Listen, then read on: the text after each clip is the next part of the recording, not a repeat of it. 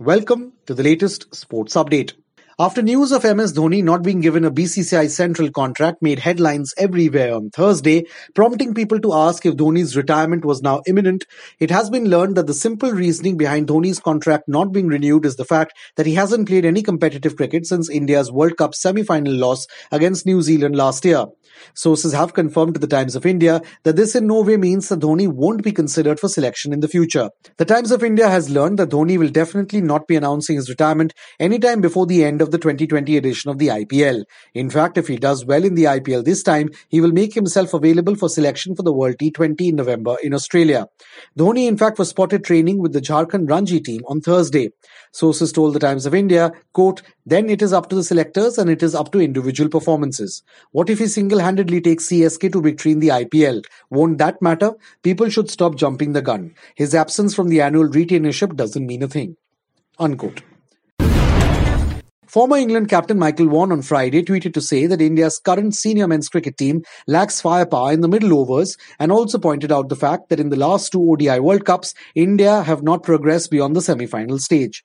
Vaughan tweeted to say, quote, Interested to see how India responds in the second ODI. If they are honest, they will accept the last two World Cups they have underachieved.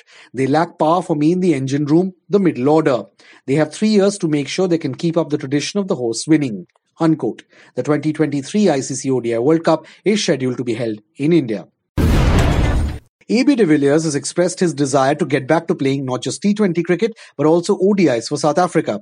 Talking to Adam Gilchrist during a Big Bash League match, AB said, Quote, I would love to be involved. I'm going to have to go score some runs and stay fit, and hopefully they pick me. Watching some of the test matches over December, I was definitely thinking it would be really nice to be out there, but things have changed in my life. I don't want to play 11 months of the year anymore. It's too much. Unquote. AB also said, quote, ODIs I wouldn't take completely out of the equation, but for test matches it's pretty much done. Unquote.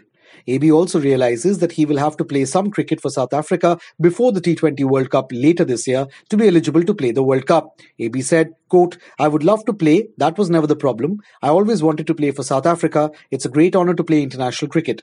I have been chatting with Mark Boucher, Smithy and some of the guys involved, so hopefully it all works out. We've had a few good discussions about the possible way forward. I'm going to have to score some runs, obviously. Unquote. South African pace spearhead Kagiso Rabada has been ruled out of the fourth and final test against England after picking up one demerit point for his over-the-top celebration after taking Joe Root's wicket on day one of the ongoing test at Port Elizabeth. Rabada was fined 15% of his match fee and handed one demerit point after being found guilty of a level 1 breach of the ICC's code of conduct.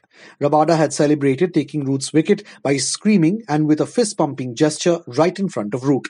With this one demerit point, Rabada has now accumulated four demerit points in a 24 month period and has therefore attracted the suspension. Indian tennis star Sania Mirza and her Ukrainian partner Nadia Kichenok have entered the final of the Hobart Open. Sania and Nadia entered the summit clash with a straight sets win against Slovenian Czech duo of Tamara Zidansek and Marie Bouzkova on Friday. Sania and Nadia won the semi-final match 7-6, 6-2. This is the 33-year-old Sania's comeback tournament after a two-year break during which she gave birth to her first child.